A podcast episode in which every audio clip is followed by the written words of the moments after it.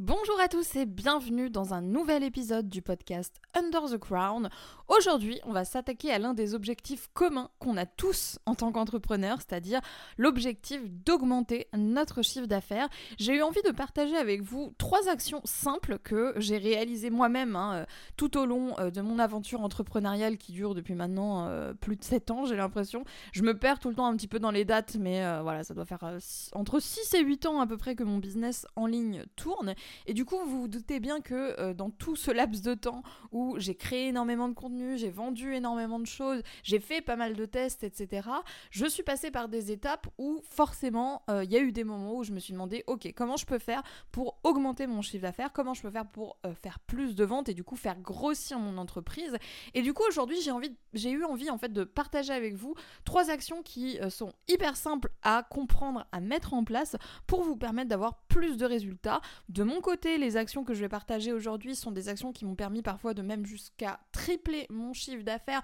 sans pour autant, vous allez le voir, euh, fournir non plus énormément d'efforts. Donc je pense que ça peut être vraiment intéressant pour ceux d'entre vous qui euh, sont actuellement à un palier qu'ils n'arrivent pas à dépasser, qui se demandent ce qu'ils pourraient faire justement pour obtenir plus de résultats.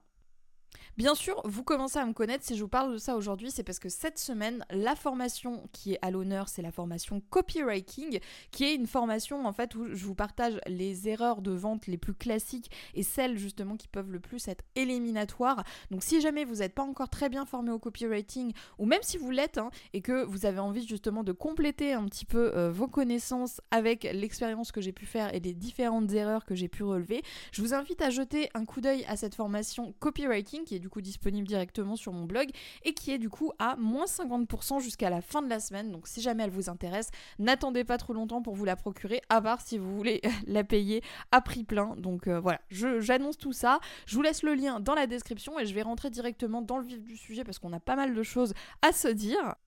Donc la première chose que je vous recommande de faire, et je l'ai mise en premier pour une simple et bonne raison, c'est que d'après moi, c'est vraiment le fondement de tout, en fait, c'est vraiment le truc euh, number one qui va vraiment faire une énorme différence et qui est très très souvent sous-évalué, sous-estimé par les gens qui démarrent parce que euh, on a tendance à se dire que c'est pas si important que ça et on se rend pas forcément compte euh, du rapport de cause à effet qu'il y a vis-à-vis de ça. La première chose que j'ai faite et qui m'a vraiment permis d'obtenir des résultats radicalement différents, ça a été de commencer à travailler sur ce que j'appelle le money mindset. Le money mindset, c'est votre état d'esprit, vos pensées par rapport à l'argent, par rapport au fait de gagner de l'argent. Moi, à titre personnel, j'ai euh, grandi dans une famille euh, de la classe moyenne, hein, donc on n'était pas non plus euh, voilà, pauvre dans le sens propre du terme, on n'était pas non plus riche et pété de thunes, et mes parents ont traversé dans leur vie des épisodes de grande pauvreté, ce qui, d'après moi, les a aussi un petit peu traumatisés dans leur money mindset, si je peux dire ça comme ça, parce que forcément, quand on a vécu la pauvreté, bah, euh, on a plein de peurs euh, inhérentes à tout ça. J'avais vu une interview justement de euh, Oprah Winfrey avec J.K. Rowling il y a un bon moment de ça, où justement elle discutait de ça, sachant que toutes les deux elles étaient passées par des gros épisodes de pauvreté et elle disait que même aujourd'hui en étant milliardaires, elles avaient encore des traumatismes liés à ça. Donc c'est dire à quel point c'est important. Et c'est pas parce que vous avez vécu ces épisodes-là, comme on peut le voir dans cet exemple que je cite, que ça vous empêchera pour autant de réussir à atteindre bah, des paliers supérieur. Ce qu'il faut, c'est travailler là-dessus et prendre conscience que euh, bah, votre, votre éducation financière, celle que vos, vos parents vous ont fournie, celle que, que vous avez depuis votre naissance, qui paraît être la norme pour vous, n'est pas forcément le reflet de la réalité et peut malheureusement vous freiner. Quand je suis devenue entrepreneur, j'ai dû énormément travailler sur ce money mindset, sur les croyances que j'avais euh, vis-à-vis de l'argent, ces fameuses croyances limitantes qui empêchent d'avancer. On en a toutes tous et toutes des différents et euh, bah, elles sont toutes différentes aussi en fonction de vous, en fonction de votre histoire, etc. Mais globalement, il y a quand même euh, certaines choses qui reviennent. Et c'est pour ça que je pense que c'est très très important de se former là-dessus, de s'intéresser à ça, de lire des livres sur le sujet. L'un des livres qui a vraiment euh, m'aidé, enfin qui m'a vraiment aidé à opérer un,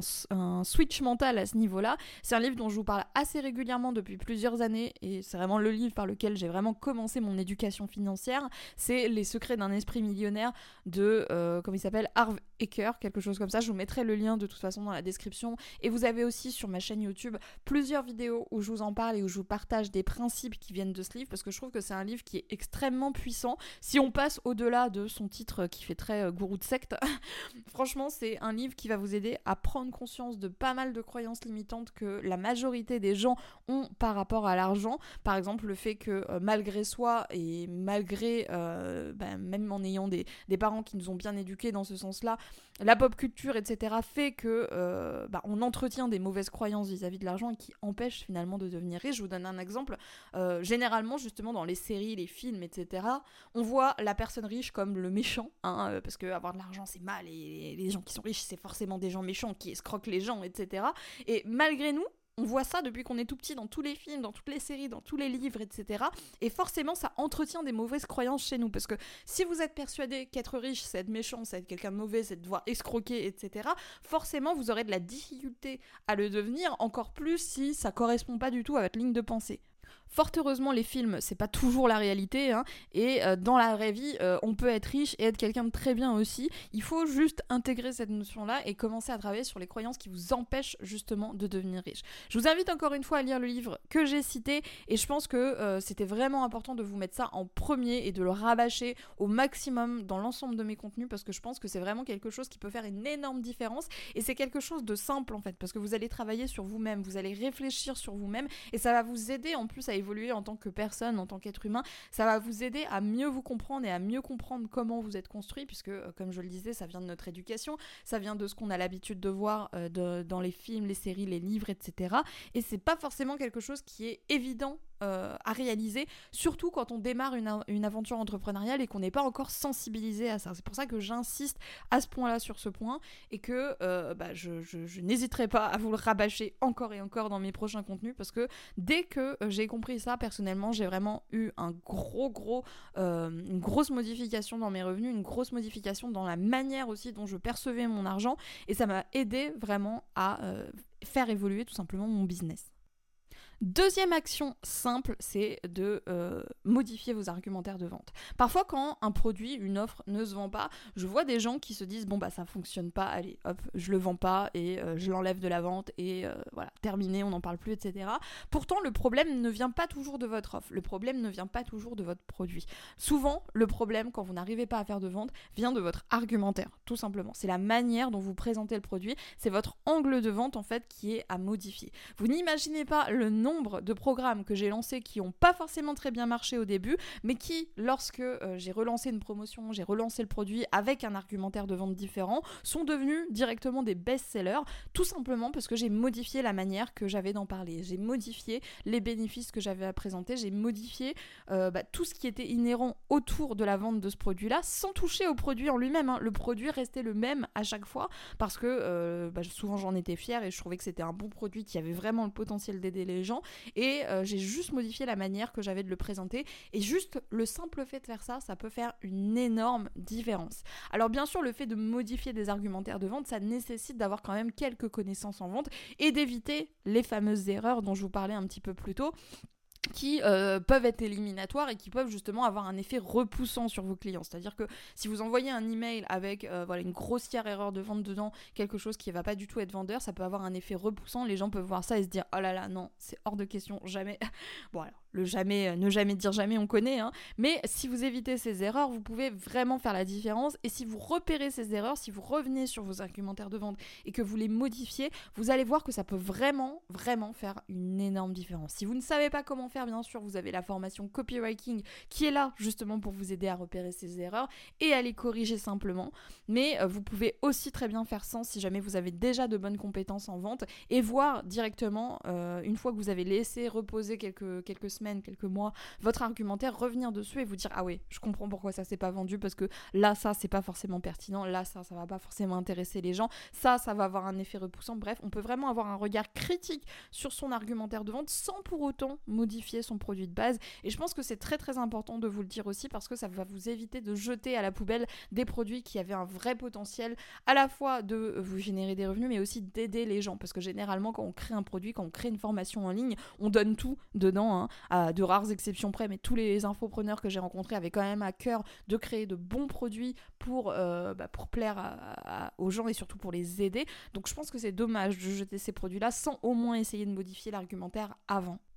Troisième chose que j'ai faite, et là encore ça m'a permis d'avoir vraiment des gros résultats, c'est euh, alors quelque chose d'un petit peu nuancé, à la fois d'utiliser des templates et à la fois de euh, les utiliser intelligemment. Parfois quand on voit des templates de vente, que ce soit des templates d'email, des templates de page de vente, etc., on a tendance, surtout quand on démarre, à vouloir les utiliser tels quels, et pour moi c'est la pire erreur ever. C'est aussi une énorme erreur de ne pas en utiliser du tout, parce que les templates sont là aussi pour vous apprendre la base, comment se construit un discours de vente, comment on fait l'envie, comment on, donne en fait tout simplement envie aux gens d'acheter notre produit, mais utiliser tel quel, ça aura pas l'effet escompté parce que euh, bah, aujourd'hui les gens sont sensibles à ce type de template, ces templates là sont connus, encore plus dans un milieu comme le mien qui est du coup le business en ligne, l'entrepreneuriat, etc., où généralement la majorité des gens voient venir à des kilomètres vraiment les, discours de vente. Ça a souvent un effet repoussant aussi les discours de vente, bah, pour les raisons qu'on a énoncées un petit peu plus tôt, hein, le fait de gagner de l'argent c'est mauvais, etc., dans l'esprit général des gens. maintenant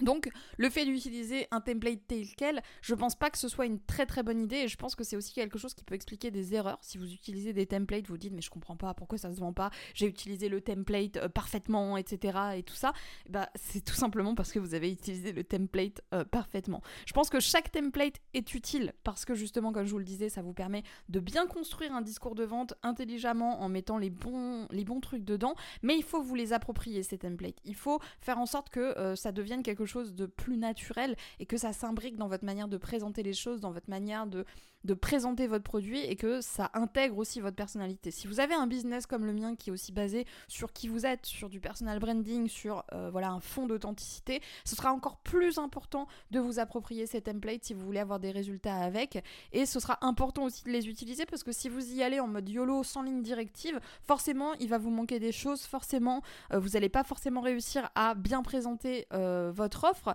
et c'est normal hein, encore plus même, même, quand, même quand on est un peu avancé là-dessus, je pense que c'est quand même toujours difficile de le faire, de se créer un template à soi-même à partir de zéro.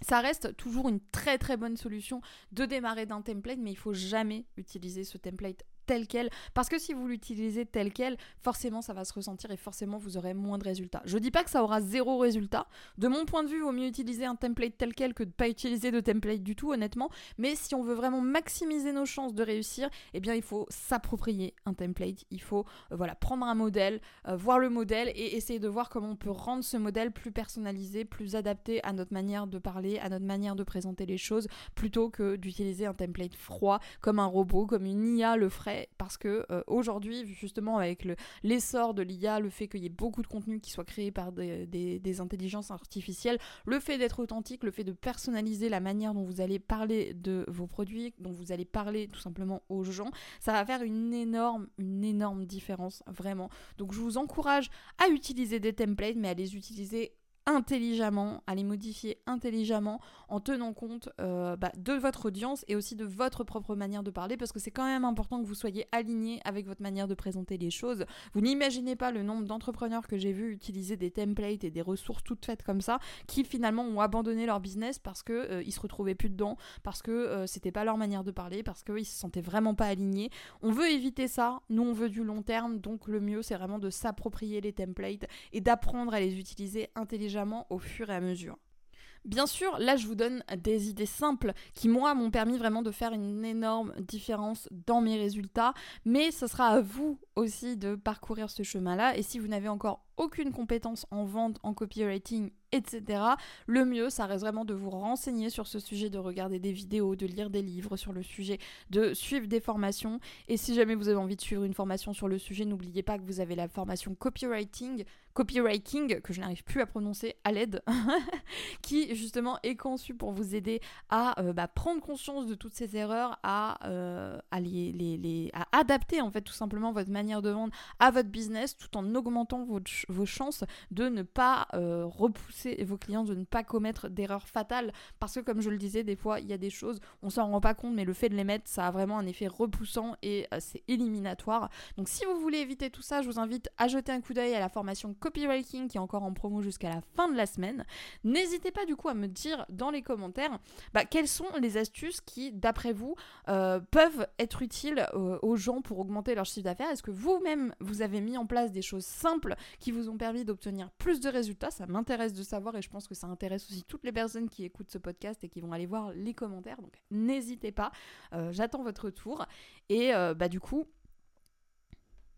si vous voulez aller plus loin, je vous encourage vraiment à suivre la formation copywriting. C'est vraiment la meilleure formation honnêtement que j'ai créée sur le sujet. J'en suis extrêmement fière. Je trouve que tout ce qu'il y a dedans, c'est vraiment pertinent. Et moi-même, quand je reviens dessus, euh, bah, c'est l'une des formations où je me dis, waouh, mal quand même.